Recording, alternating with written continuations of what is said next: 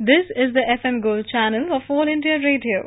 In the program News Analysis, now we bring you a discussion on WTO Ministerial Meeting. The participants are Kumar Bijoy, Financial Analyst, and Shishir Sinha, Journalist. WTO Ministerial Meeting will be attended by 22 countries. Director General of WTO Roberto Aswardo will also address the meeting.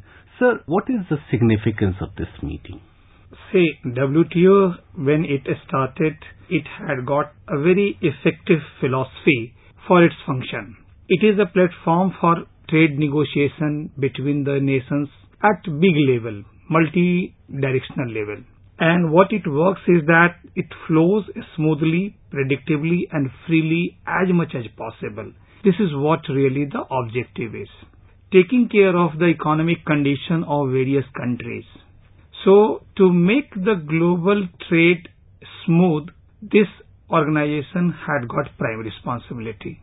Till the time economic crisis had not erupted, I'm referring 2008, things were moving because it was actually under the guidance of advanced economy.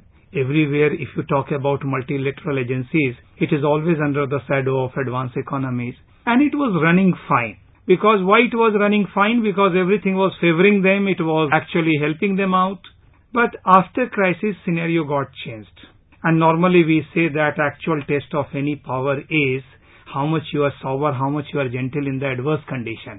And after that adverse condition, everyone started moving towards their self-vested interest, ignoring what this trade organization had purpose, especially USA. Because USA is one of the biggest trade power in the economy, both trade transaction-wise and currency-wise. Especially US power is derived from USD. Now what happened? First time from the advanced economy, a term got introduced called deglobalization. So from globalization, a shift to deglobalization put a question mark. That actually where we are heading.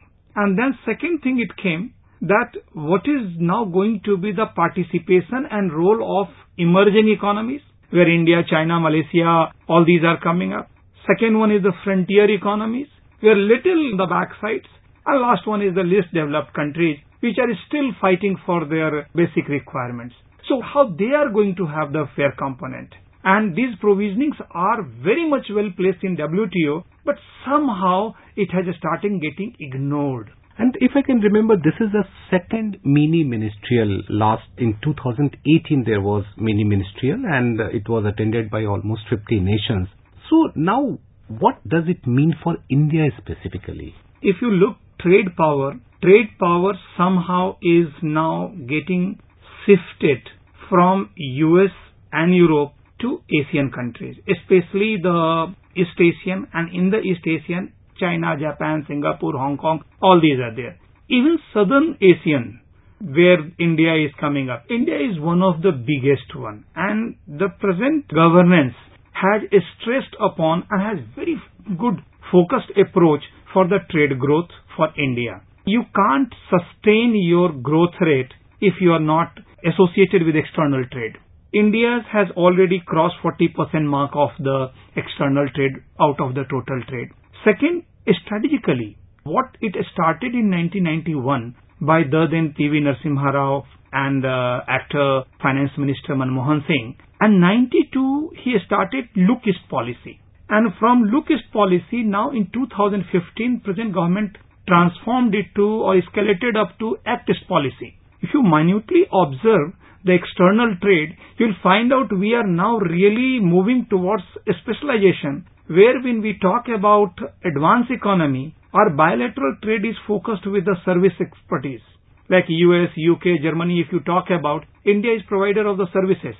But the moment we talk about our ASEAN countries and other blocs, you'll find out India is trying to emerge as a manufacturing hubs also. Now, this meeting is taking at a time when we have a situation, a kind of tariff war or trade war between US and China, and China is also participating in this meeting. Do you believe that this meeting will also have some discussion on this tariff war, because that is going to affect the entire global economic order? Undoubtedly, this is going to be the theme of the talk, if you express it or not express it. even the present scenario, it has been found that yes, US is suffering. I'll tell you, really, yesterday itself, Oxford Economics has come out with some very interesting study forecast, and that indicates somewhere around, in value terms, if this escalates to full-blown trade war, then it may go even up to $29 billion of the effect to USA and $105 billion to rest of the world. And it will be something, when we say full-blown, because 25% of the tariff has already been declared, so it is assumed that if it can get escalated up to 35%, China reciprocate also to 25%, and blanketly it has been found that if other European, Japanese, Indian, other products will have escalation up to 10 to 15%, then that kind of impact will be there. And every economy will have its suffering. So what kind of blueprint they suggest to de-escalate this kind of tariff war? This is very important that ultimately if you want to start denouncing the established norms and taking it for your own advantage, what we call it win-loss situation will not continue for long. Win-win is the ultimate objective. If not win-win, at least win and no loss should be a condition. But it is normally perceived by the expert that with the growing power and shifting economic strength and focus, even some country starts defying the norms, they start dictating the norms, they start making it their own way, restricting. Even if you talk about, I like to involve here India also, and India is anyway going to host this meet. So if you look India-China, you'll find out good trade relation is there. Trade volume is also very effectively. We are expecting $100 billion, but it is closer. It will reach in a year or two, but it is highly skewed.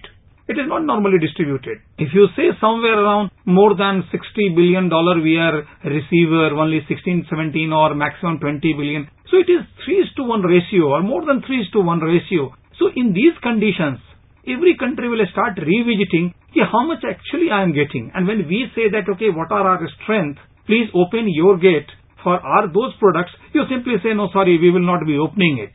So that kind of relation now in a redefined equilibrium will not continue. Those who are developed, they have to look for other countries. They have to be accommodative. If you talk about Article 46, Article 47 of the GATS and others had already protected these kind of, developing countries and least developed countries in light of the advanced countries. And there is a concept of most favored nation which has to be kept there.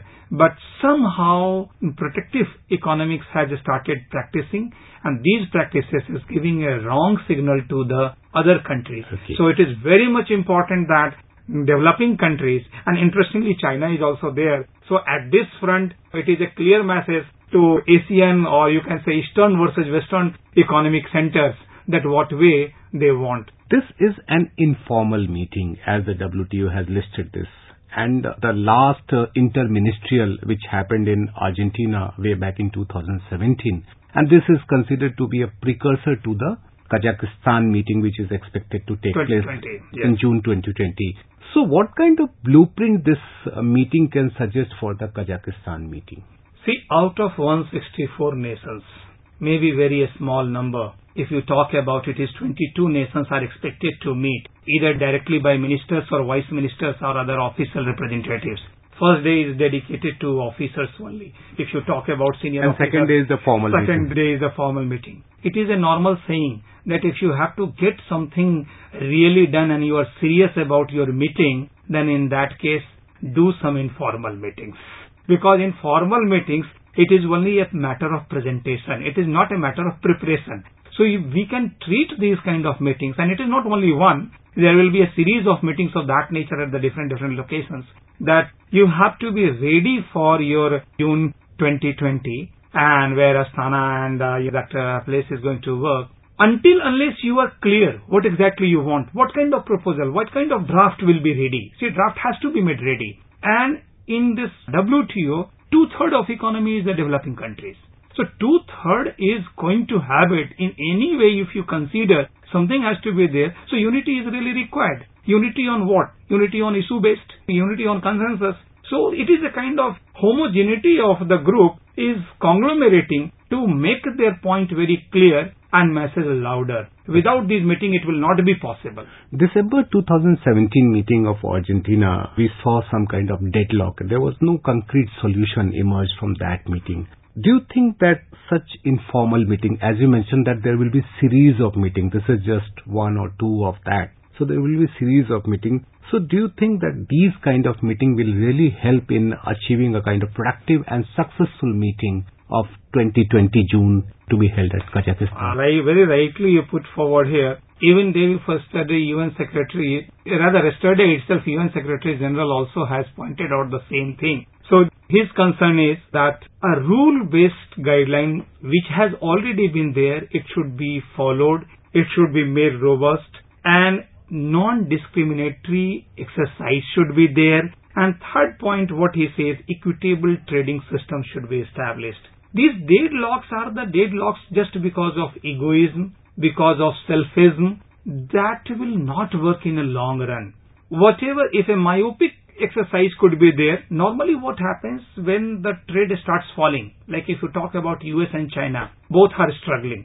US has been struggling continuously. US had been epicenter in 2008, followed by even true sense of recovery has not taken place there. Now he is a third president after that, because the problem was there from Bush time, then Obama was also there, and Trump is basically very aggressive. He is looking into that he can transform just by concentrating on his own country. I think modern economics doesn't talk about that. If you start concentrating back, if you start squeezing back, it will not work for long. So it could be a little temporary corrective action, but if you want to run long on a sustainable manner, you have to accommodative, you have to incorporate most of the economy together. Then only it will be possible. And here, this meeting is going to make lot of points very loud and clear that what way the meat that Kazakhstan should be taking. I'm taking cue from your answer. There is a concern among all countries against unilateralism.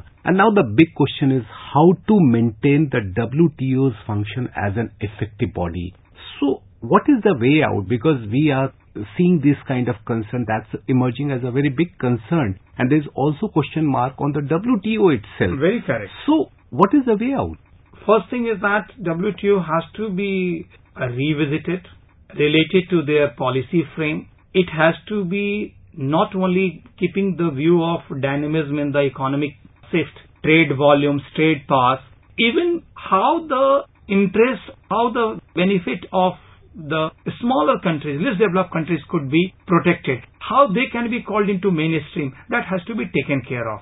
Secondly, even in presence of WTO, trading blocks will keep on functioning, whether it is in the form of BRICS, ASEAN, SAFTA, NAFTA, whatever you are, even European Union for that say, whatever their respective problem will be there. So WTO should be more generic in nature, taking care of that. Intervention should come only when there is a dispute, there is a problem with any member country, and not that you start dictating the things. So keep it as a facilitator, as a platform provider for making a fair trade without any kind of exploitation and creating a dominance. And wherever the problem is there, member country can take action, they can interfere, they can make the things that things should not worsen. Second important is that not only, even at an institutional level, like for any good institution, it is important, apart from creation of your guidelines related to your facility creation on platform creation, you have to be very, very vigilant. Your surveillance norms should also be very strong. So it should not be like after big damage, you get up and then you say that now it is not possible. So it should not be there. The trade crisis which has got created and yet decade has crossed, and we can't say that the economy has come out of that ambit of it. So it is very essential that you should be vigilant, you should be strong and futuristic in nature, okay, accommodative in nature. Thank you very much. Thanks a lot. You were listening to a discussion on WTO Ministerial Meeting. The participants were Kumar Bijoy, Financial Analyst, and Shishir Sinha, Journalist. This program was produced and presented by the News Services Division of All India Radio. This program is also available on our website newsonair.nic.in. You may email your opinion about this program at airnsdtalks@gmail.com.